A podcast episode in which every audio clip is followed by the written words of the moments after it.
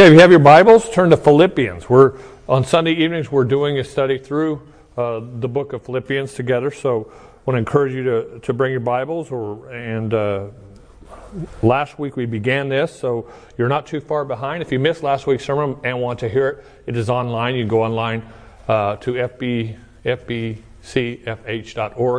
Click on the sermons thing, and it'll be right there. They're in order of the teaching. So, uh, you're, and you can listen to that online. Uh, when you think about the book of Philippians, or at least when I think about the book of Philippians, it, it really is one of Paul's most encouraging books. And uh, of course, he encourages them to, to stay true to the word, to, to stay true to the gospel. Uh, one of his main themes in this book, as we talked about last week, is unity.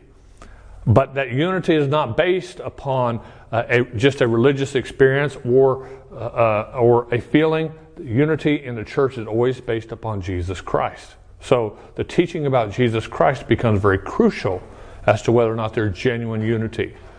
And if you remember last week, we talked about how it was Jesus' heart to pray for you and I that we would be one in Christ uh, and we would be one together in, in, the, in the call that Christ has for us. Just the way that He is one with His Father, He's called us to be one. And again, I want to remind you there's no such thing as fake unity. There, the ecumenical movement is actually based upon a, a, a presupposition that, that people can create unity. Unity is created in Christ Jesus. He is the central tr- uh, truth and the central person when it, when it comes to bringing people together. that does not mean everybody that is in Christ Jesus sees everything exactly the same way. Matter of fact, everybody in this room doesn't see everything exactly the same way. But what it does mean is that when it comes to Jesus, we believe what the scripture says about Jesus. We hold to the, the orthodox, the biblical teaching of who Jesus is and what Jesus did. Now, how we celebrate that, how we worship that, how we might interpret how the Holy Spirit works in us, and all these kind of things, those things can be different within, within different groups. But if Jesus isn't right, it doesn't matter what else you build upon that. So Jesus has to be right. And that's what, that's what Paul is trying to encourage the church at Philippi about to keep Jesus in his proper place in their hearts and in the church. We have looked at Paul's desire last week to, to share his thoughts for the church and then his prayer. Remember, we went over his prayer for the church. Tonight, we're going to look at the, the apostle as, as he's going to speak of his desire that the church be about what it's supposed to be about primarily and that is preaching Jesus. That's our number one call. Now, I understand, and I think you understand, there's a lot of different things that go along with that. Okay? As we apply Christ in every area of our life, that changes every area in our life. Christ is not just for Sunday morning in the church, but He is meant to impact every area of our life. Our, our, the way we act, the way we live, uh, our values, um, what we stand for, what we stand against, all of those things are to be impacted by the reality of who Jesus Christ is. But if you don't preach Jesus, how can that be the foundation for everything else? And that's the point that he makes here. We must preach Jesus. We must teach Jesus. So let's look at verses 12 through 18, chapter 1. That's what we're going to look at tonight. Here's what he said. But I want you to know, brethren, that the things which happened to me have actually turned out for the furtherance of the gospel, so that it has become evident to the whole palace guard, to all and to all the rest, that my chains are in Christ. And most of the brethren in the Lord have, having become confident by my chains, are more bold to speak the word without fear. Some indeed preach Christ even from envy and strife, and some also from goodwill. The former preached Christ from selfish ambition, not sincerity, supposing to add affliction to my chains. But the latter out of love, knowing that I'm appointed for the defense of the gospel. What then? What then? Only that in every way, whether in pretense or in truth, Christ is preached. And this I rejoice, yes, and will rejoice. This is kind of an interesting perspective that Paul has. We're going to, we're going to, we're going to look at this. And, and, and the key point of my message tonight is that the message of Jesus is always greater than the messenger. And we talked about this before. It is not the messenger that validates the message, it is actually the message that validates the messenger. That's why I encourage you to know what the Bible says, to know what the Bible teaches. So that no matter who preaches or teaches to you, you, you, you have the ability to evaluate whether or not what they're telling you is biblical. The message is greater than the message. By the way, that, that has to be true, or no man or woman would ever be qualified to share the message. Okay? Now, that's not an excuse to live any way you want and say what you want. That's not what he's saying here. But if we're waiting for the messenger to be completely perfect and be, have everything in order and everything right and stuff, then nobody would be able to preach to be able to preach it. The message is greater than the messenger. But the message is important. And when Paul speaks of the message, he begins the passage we look at tonight. Look there in verse 12. He says, But I want you to know, brother, that the things which happened to me have actually turned out for the furtherance of the gospel. Can you imagine the heart of Paul or any other person who has suffered for the gospel to say, I can even rejoice in my suffering, knowing that my suffering, or in my suffering, the gospel has reached some people? Now that's an incredible heart. Have you ever said to the Lord in your prayer time, maybe out loud, Lord, what you, whatever you have to do in my life so that you might use me and that your message might work through me, do it. You ever made a prayer anything similar to that? That's a kind of a dangerous prayer. you know, when you ask a prayer like that, you have no idea what, what the Lord may bring into your life. I, I'm not sure that we're always completely aware of the things that stand in, in between us and being faithful servants of Jesus Christ. I'm not sure that we're always aware of those things. Sometimes, sometimes I, I know I have them blinders to myself. I mean, we can see clearly things in other people. But blinders in ourselves and, and having the, the heart to say, Holy Spirit, show me everything about myself, expose that to me, and, and then, then, Lord, whatever you have to do to bring me to the place where you can use me for your kingdom's work, do that. Now think about the Apostle Paul, all that he went through. It's not a small thing for him to say, you know what? Um, I am, I am glad, not for the suffering, but I'm glad in the suffering that that suffering has resulted in more people hearing the gospel of Jesus Christ. That is quite a heart when you think about it. You know, and, and I think to have that kind of heart is really to say it's more important to me that others hear about Jesus than even my own comfort. And if you think about what Paul went through, again, the beatings, the uh, imprisonments, uh, the stonings where they where they actually left him for dead at least one time, um, the rejection of everybody he ever knew and ever trusted, um, including some thorn in the flesh that we don't know exactly what is. There's all kinds of, I'm sure you've heard all kinds of teachings on that, and someone telling you what it is. And if they told you what it is, they don't know. The Bible didn't say it, so how do they know? So, but it's a thorn in the flesh that even Paul asked that God would remove because it, it, must have been very troublesome to him. And yet God said, Paul, I'm, I'm choosing not to remove this out of your life because, and it, I, I, when you read it, I read it this way because, Paul, you need this. You don't think you need it, and you don't want it. But, Paul, you need this because God knew Paul. By the way, God knows us. God knows what we need. Is the gospel more important to us than, than what we think we want? Or our comfort, or as we talked about this morning, uh, you know, all those things that, that we tend to put a lot of value on, is the gospel that important to us? And, and you see Paul who says, you know what, I can just see him in that, it, it, it was in this, it was in the prison in Philippi that he's writing this letter to, but you remember what happened to him in Philippi? It's where they were beaten, Paul and Silas, remember that in the book of Acts? They were beaten, and the scripture says they were thrown in the deepest part of the jail. And they would chain them, and it says they were chained in that deepest part of jail.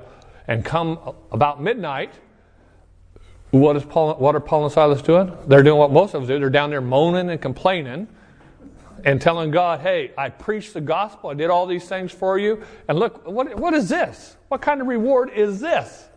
And you know that's not what Paul was doing. But how many of us would have been doing it? I'll raise my hand first.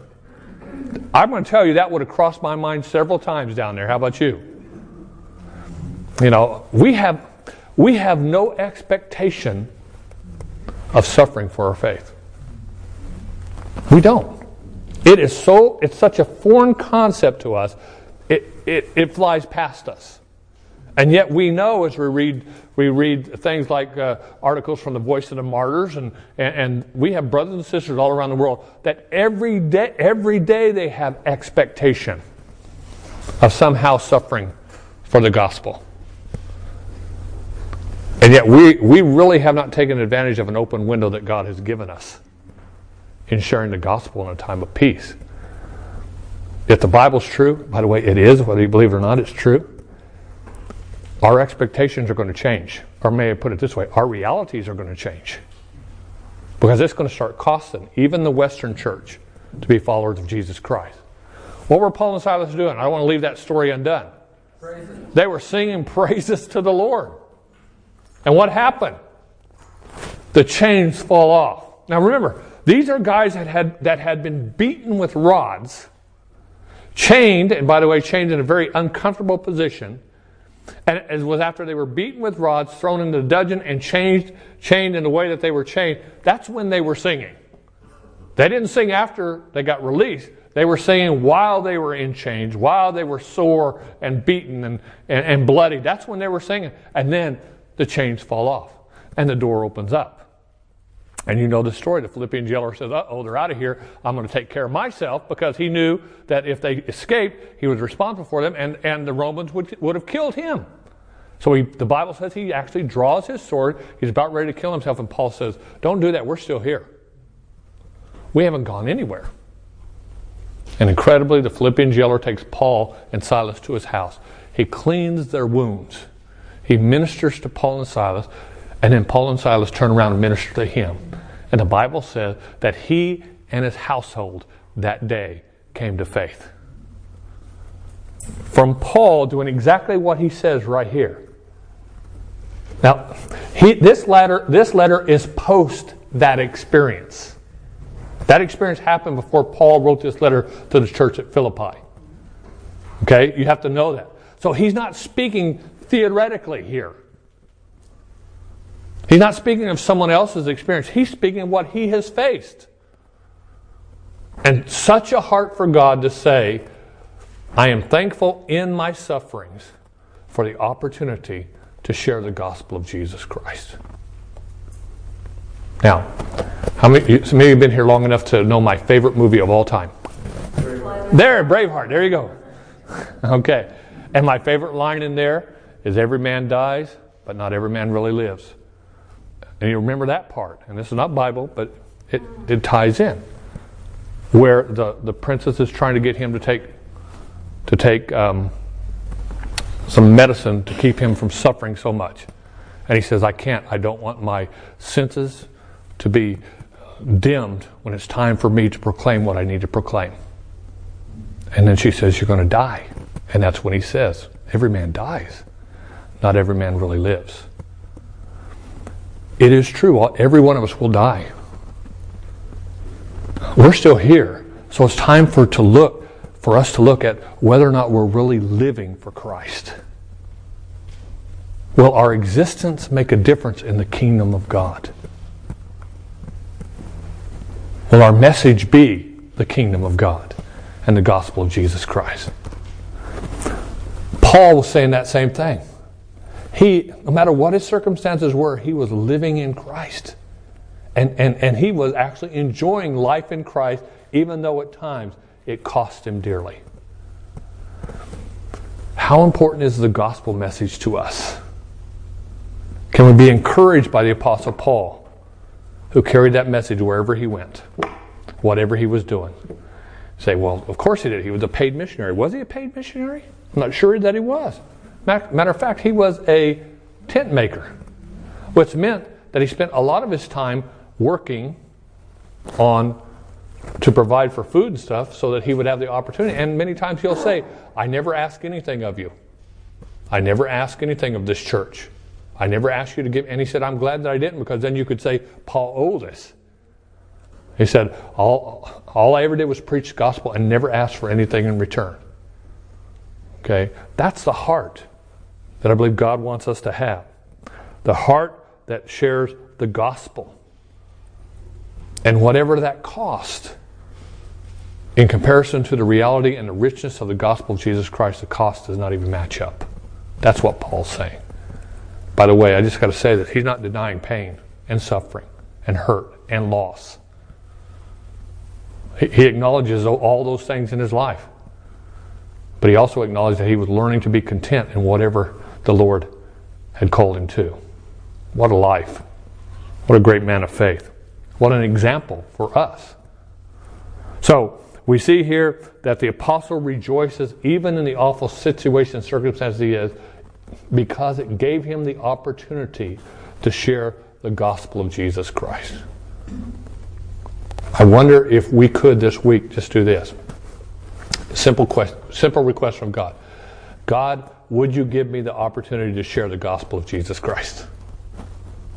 I doubt, I doubt any of us are going to end up in jail. I doubt any of us are going to get beaten this week. So, from a, from a place of complete freedom, who would ask Jesus, Lord, would you give me the opportunity to share the gospel of Christ this week with somebody? It's not going to cost you anything. Maybe your time. All right. So, he, that was his heart when it comes to sharing the gospel. Look at verse 13 and 14. It says this so, so that it has become evident to the, to the whole palace guard and all the rest that my chains are in Christ.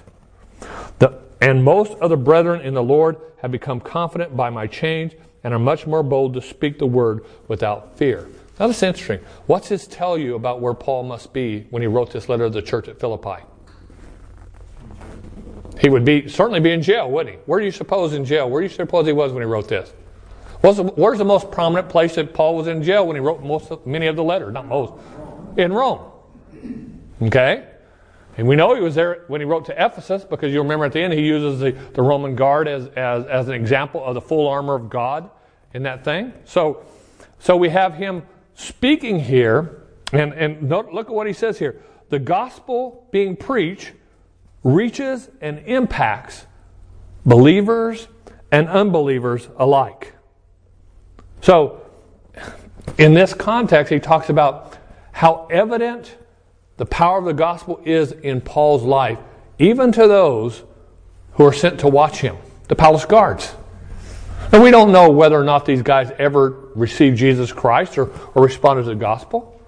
But the point is that Paul is saying whether or not they did, the power of the gospel touches everybody.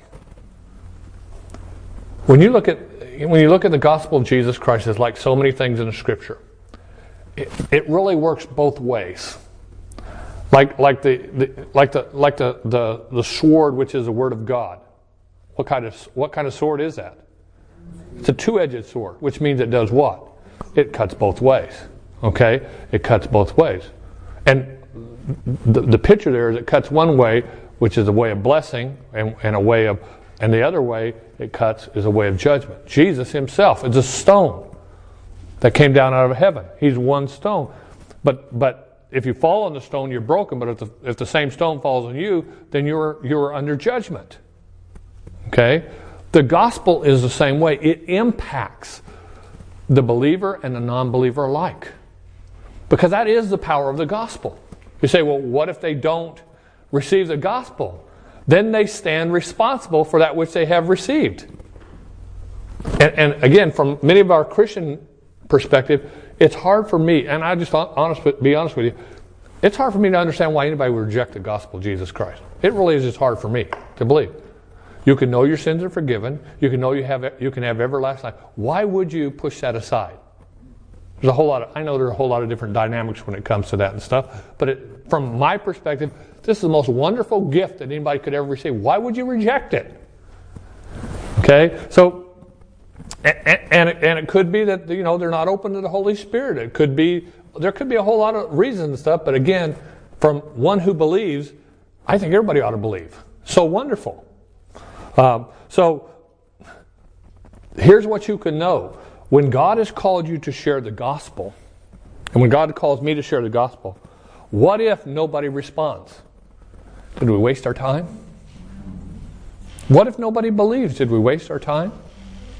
What if nobody comes to Jesus? Did we waste our time? And of course, the answer for all three of those things are no. All of you have heard of William Carey, right? Incredible man. He's a failure. Just a failure. A pitiful failure. Seven years there on the mission field and nobody coming to Christ. We need to fire him. They should have fired him about the second year along. You know I'm being facetious. This is being taped. I better say that.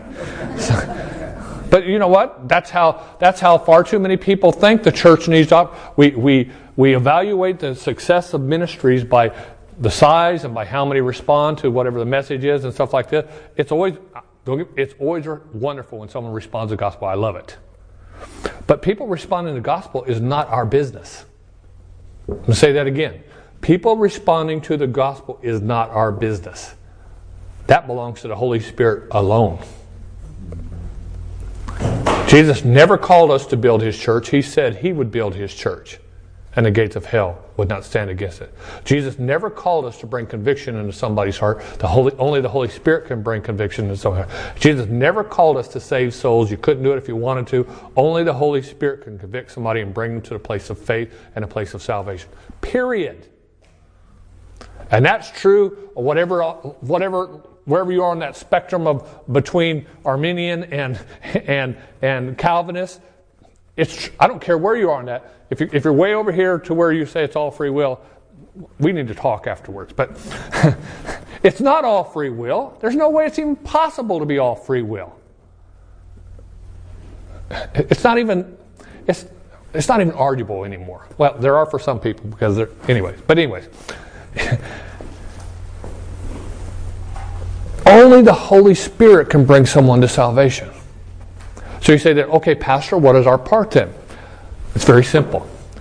You want to have success as a Christian? You know the difference between success and, and failure as a Christian? There's one word. It really is one word. The one word is obedience. It's, it's never results. It is never results. It is obedience. If God tells us or calls us to do something, that's what we need to be doing. And we need to be doing it, I would say, with empty hands and with full hearts. Empty hands with no expectation, because any increase and any change, again, belongs to the Lord. I'm just doing what my, what my Savior has called me to do with a full heart, caring for people because I know that they need to know the gospel of Jesus Christ. Don't ever get it into your head that, that you have to be successful, that you have to keep account of how many people you've led to the Lord. I mean, there are some churches that said, "How many souls did you save this this week?" And they actually take a tally. I, have seen. I can show you stuff. They're taking a tally. How many souls did you save this week? And oh, Pastor, I saved five souls this week, and you know, and all this. Really? That's incredibly arrogant, first of all, and it's completely anti-biblical, second of all. I guess, are you, you might say, are you saying that nobody in that group got saved? I'm not saying that at all. God can, God, and we'll talk about that in a minute. God can use even the worst techniques and the worst approaches because He, listen, the message is bigger than the messenger. God can use that. But, but if you can be biblically right, don't you want to be biblically right? If you can approach people from a biblical perspective, isn't that what you want to do? Of course. It takes away all the, all the things that stand in between you and them. And what you do, what we do is we share the pure gospel to them. The gospel of mercy, the gospel of grace, the gospel of Jesus Christ. And we, we, we share that with them. Then we trust the Holy Spirit to take that and touch them in their heart and their soul and their spirit as only He can do that. And then trust Him with the results also. So Paul talks about here, uh, you know, after he speaks about that he even rejoices in the suffering. He said, and, and it is evident that, that when the gospel goes out, even the palace guards are impacted by it. And it goes on to say, and, and, and not only the palace guard, but and to all the rest. He says that my chains are in Christ. In other words, whether they agree with him, Paul, or not, they know the reason that Paul is there is because he's a follower of Jesus Christ. Now, I don't know if you've ever had that experience. I actually had that experience in the Army where people did not agree with me, did not like what I told them and stuff. And some of them, some of the fellow MPs, they told me that. We don't like what you're saying and stuff like that. They rejected it. Going to hell in a handbasket, I don't care. All these kind of things. But by the end of the, by the end of the three years that I was over there in Japan with these guys, many of those same guys come up and said, I still don't agree with you, but I respect you. Because for three years I saw you walk what you said you believed. Okay? Many of those guys now, because of Facebook, I know, have put their faith in Jesus Christ. God brought someone else along that share with them the gospel, but God uses everything along the way to touch people. So you see what Paul is saying here? He's saying he's not saying that all the palace guards believed and everybody responded to him and that, that knew him. But what he is saying is they know why I'm here. And they know who I am. And they know whose I am. That's why I'm here. And they know that. They got the message, whether they agree with it or don't agree with it. You know what? We Christians need to be very careful that we don't give up our integrity to fit in with the world that we live in.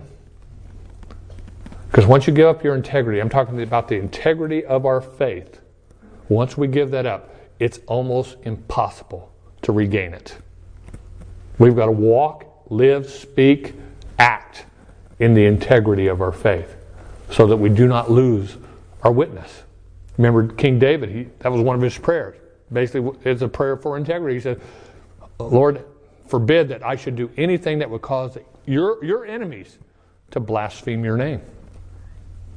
And that has to be, that has to be our, our intention. We want to walk in the integrity of our faith so that people know. Not again so they will believe. That belongs to who? We already said to the Holy Spirit but so that they know and we do not become a stumbling block because of our hypocrisy.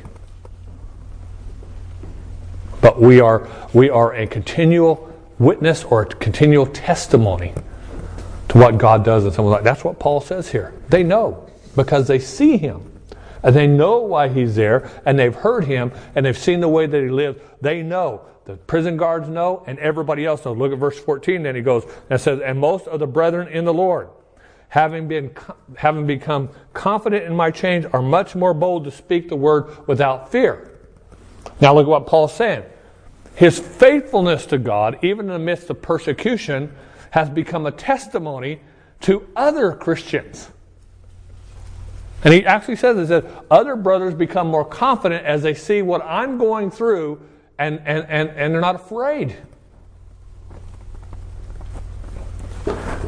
Paul is willing to be an example of the faith to all the world, but he's also willing to be an example of the faith to other brothers and sisters in Christ who've been called to the exact same ministry of sharing the gospel. That being said, I always think there's a place to share what God is doing because it encourages the body of Christ. We witness to somebody and we see the power of God fall upon them and the Holy Spirit move them, they come to salvation. We share that as a testimony to what God has done because it encourages others. God is still alive. God is still touching heart. God is still changing lives. Amen? It, it, to me, it's part of the testimony of what Jesus told us to do when we, when we enter into the baptismal waters. It is a declaration that God is still saving people.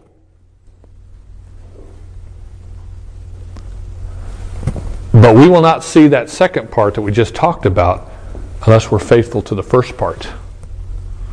That's being obedient regardless of our situation to share the gospel wherever God has put us, just like the Apostle Paul.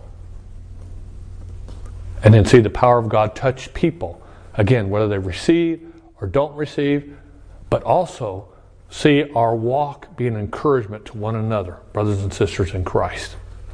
Well, let's break. Let's finish this up by looking at the last portion. Look at verse 15 through 18. And here's what he said: Some indeed preach Christ even from envy and strife, and some also from goodwill. The former preach Christ from selfish ambition, not sincerity, supposing to add affliction to my chains. But the latter out of love, knowing that I'm appointed for the defense of the gospel? What then? Only that every in, in every way, whether in pretense or in truth, Christ is preached, and in this I rejoice, yes, and will rejoice. Now, what is Paul talking about here? What he's not talking about here is that the gospel does not matter. What he's not talking about here is anything you want to preach is okay as long as you preach it and call it gospel. That's what he's not talking about here. Paul was a great defender of the one true gospel. You can read it all throughout his writing. So he's not saying preach anything you want and that's okay. What he is saying is this there's a reality for Paul, as there is a reality for all of us who stand for Jesus Christ. Some people don't like you. And it's clear that some people did not like the Apostle Paul. There were many times that they challenged who he was, challenged what his position was, challenged his authority. They would not receive him as an apostle. They rejected him completely. And, and, and what he's saying here is that even some of those, in spite to Paul, preached the gospel. And probably in the preaching of the gospel, used Paul's name to say, listen, we're here talking about what true Christianity, we're not like that Paul guy. I'm quite sure that some of them didn't call him Paul then. I'm sure it was they probably, that Saul guy over there, you know. Uh, so he had Paul had opposition. And notice his heart here. He says, first of all, he says, guys, it's not about me. It's not about who likes me. It's not even about who agrees with me. Okay? It's not even about their motivation for preaching. Some of them may just went into preaching just because they don't like me and they're going to prove me wrong. Paul said, okay, as long as they're preaching the gospel of Jesus Christ. You see? Paul wanted to make sure that they, that they understood this whole matter is not about Paul. It's not about whether you like him. It's not whether he's your best friend. It's about whether or not you're preaching the gospel. And Paul was ready to say, you know what? You can say anything you want about me as long as you preach the gospel of Jesus Christ. You say, well, Tony, are they not accountable for the other things they say? Of course they're accountable for the other things they say. But to Paul, the, of preeminent importance to him was that the gospel be proclaimed. And if in that proclamation he was even made a byword in that, he was okay with that. How was that any different than someone beating him with a rod? How's that any different than someone imprisoning? As long as the gospel was proclaimed. All those other things, he understood that God would take care of those things. God would bring correction and discipline upon those who would falsely accuse a brother, a brother or, or mistreat a brother. But first and foremost, he wanted the gospel of Jesus to be proclaimed. And it is bigger than the pettiness of we human beings. It is bigger than the jealousies and the envy and the spite and the hatred, even we might have for other brothers and sisters that we don't agree with. Okay? Can we always rejoice, regardless of where it comes from, if it is the true gospel that's proclaimed? That's what the apostle's saying. That's what he's calling us to. Because to Paul, everything was the gospel. Okay? What did he say? For me to live as Christ and to die as gain? To Corinthian church says, I was determined to know nothing among you except Jesus Christ and Him crucified. He goes back to the gospel. He goes back to the gospel. The 15th chapter of the book of 1 Corinthians, he says, he says I, I wanted you to know of the gospel by which you are saved. In the first chapter of the book of Galatians, he talked about he talks about how the, the fact that he's worried about the, those group of churches because they have actually perverted and changed the gospel, and he call, and he called down an anathema on them when they would dare preach another gospel. And he says, by by the way, there is no such thing as another gospel. There's only one gospel. So Paul was committed to the gospel, so committed. That's what what he what he's saying here. So committed to the gospel that he would suffer for it if it meant the gospel getting out there. So committed to the gospel that he didn't spend all of his time being worried about who would receive it and who wouldn't receive it, but knew that if he was faithful and obedient to God, they would hear. And their lives would be impacted, whether they accepted or whether they rejected. So faithful to the gospel that he made sure people understood that it wasn't about him, nor was it even about the motive by which others shared the gospel. It's about the gospel for the gospel is greater than we are. Now, let's unpack this for ourselves before we quit tonight. What does that mean to me? What's it mean to you? Well, first of all, it should place in our lives an importance for the, uh, for the gospel itself. Okay? Second of all, I'm just going to assume that none of us are going to declare the gospel or share the gospel with lost people out of a place of spite, envy, all those things. Let's just put those things aside. Okay? But let's deal with some, something we might have trouble with. I'm not sure I'm qualified to share the gospel. I'm not sure I know enough to share the gospel. I'm sure there are other people that are better at sharing the gospel than, than I am at sharing the gospel. I'm not called to share the gospel. All these become excuses that are invalid. Because if you have the Holy Spirit within you, and that you do if you're born again, then you are called to be a witness unto Christ. And you may, you may not know all the different things the Scripture teaches. First of all, nobody does. And you may not be able to uh, answer all the arguments, but I would say to you, keep focus on the gospel. Who Jesus is. You know who Jesus is, everybody? Nod your head. Okay, got the first part. What did Jesus do? You know what Jesus did for you and for all mankind? You know that? Okay, you got it. Okay, so share that. You say, What happens if they ask me a question I don't know? You say, I don't know. Love to get you the answer, but don't try to, if you don't know, don't try to act like you know, because then they're, they're waiting for you. Boom. Stick to the gospel. Share the gospel. Leave them with the gospel and trust the Holy Spirit with the gospel. And every one of us who are born again are able to share the gospel if if we are willing to be obedient and submissive to the Holy Spirit of God. Jesus promised his followers when the time comes for you to open your mouth and to share what I've called you to share. I'm not even, he, he tells, don't even be worried about what you're going to share. I will be there with you. And he will. He'll be there with you. You'll be amazed at how he'll make you able to talk to people you never thought you could talk to.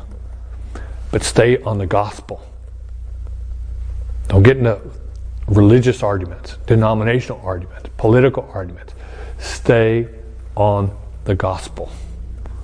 They need the gospel. And when they get the gospel, then you can start telling them how that gospel impacts every other area of their life. But they got to come to faith first. They got to be enlightened first because they can't understand your perspective while they still walk in darkness.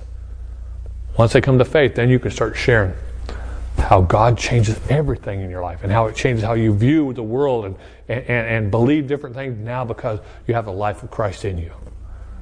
So Paul encourages, and I encourage you to ask the Lord, is there an opportunity for me to share the gospel this week? Lord, I'm, I'm, I'm willing to be obedient. You put me in a place and you show me the opportunity, and I will share the gospel. And it may start from a place of handing someone a tract. Say, would you just read this? It may come from a place where, where God puts you in place and someone come you might be amazed, someone might come up to you and say, What do you know about just Jesus guy? It's amazing what the Holy Spirit can do. I think God's waiting for his church to say, Lord, we're available and we're ready to be obedient. Please show us. And he'll bring people across our path. Let's pray. Father, thank you for tonight. Thank you for your word. I pray, Lord, that it, it is encouraging to our hearts as we hear what your man Paul went through. And yet, going through all of these things, he kept his focus upon your gospel. He kept that the most important thing. So it didn't matter to him what they did to his body, what they said against him. The joy he had of uh, of the knowledge that people heard and people saw what you could do in someone's life, in his life, made all the difference for him. And he rejoices, and I pray we rejoice every time the true gospel is proclaimed, wherever it's proclaimed, and however it's proclaimed. Lord, because your message is bigger than all we messengers. And I thank you for that. So, Holy Spirit, use us this week. Give us willing hearts to be obedient to you. Give us open ears to hear when you're leading us and guiding us, and give us awareness of where you put us and what we need to be sharing with those you bring across our path. And Lord, I pray and ask that we'll be careful to give you the glory for what you're going to do. And I pray this in Jesus' name. Amen.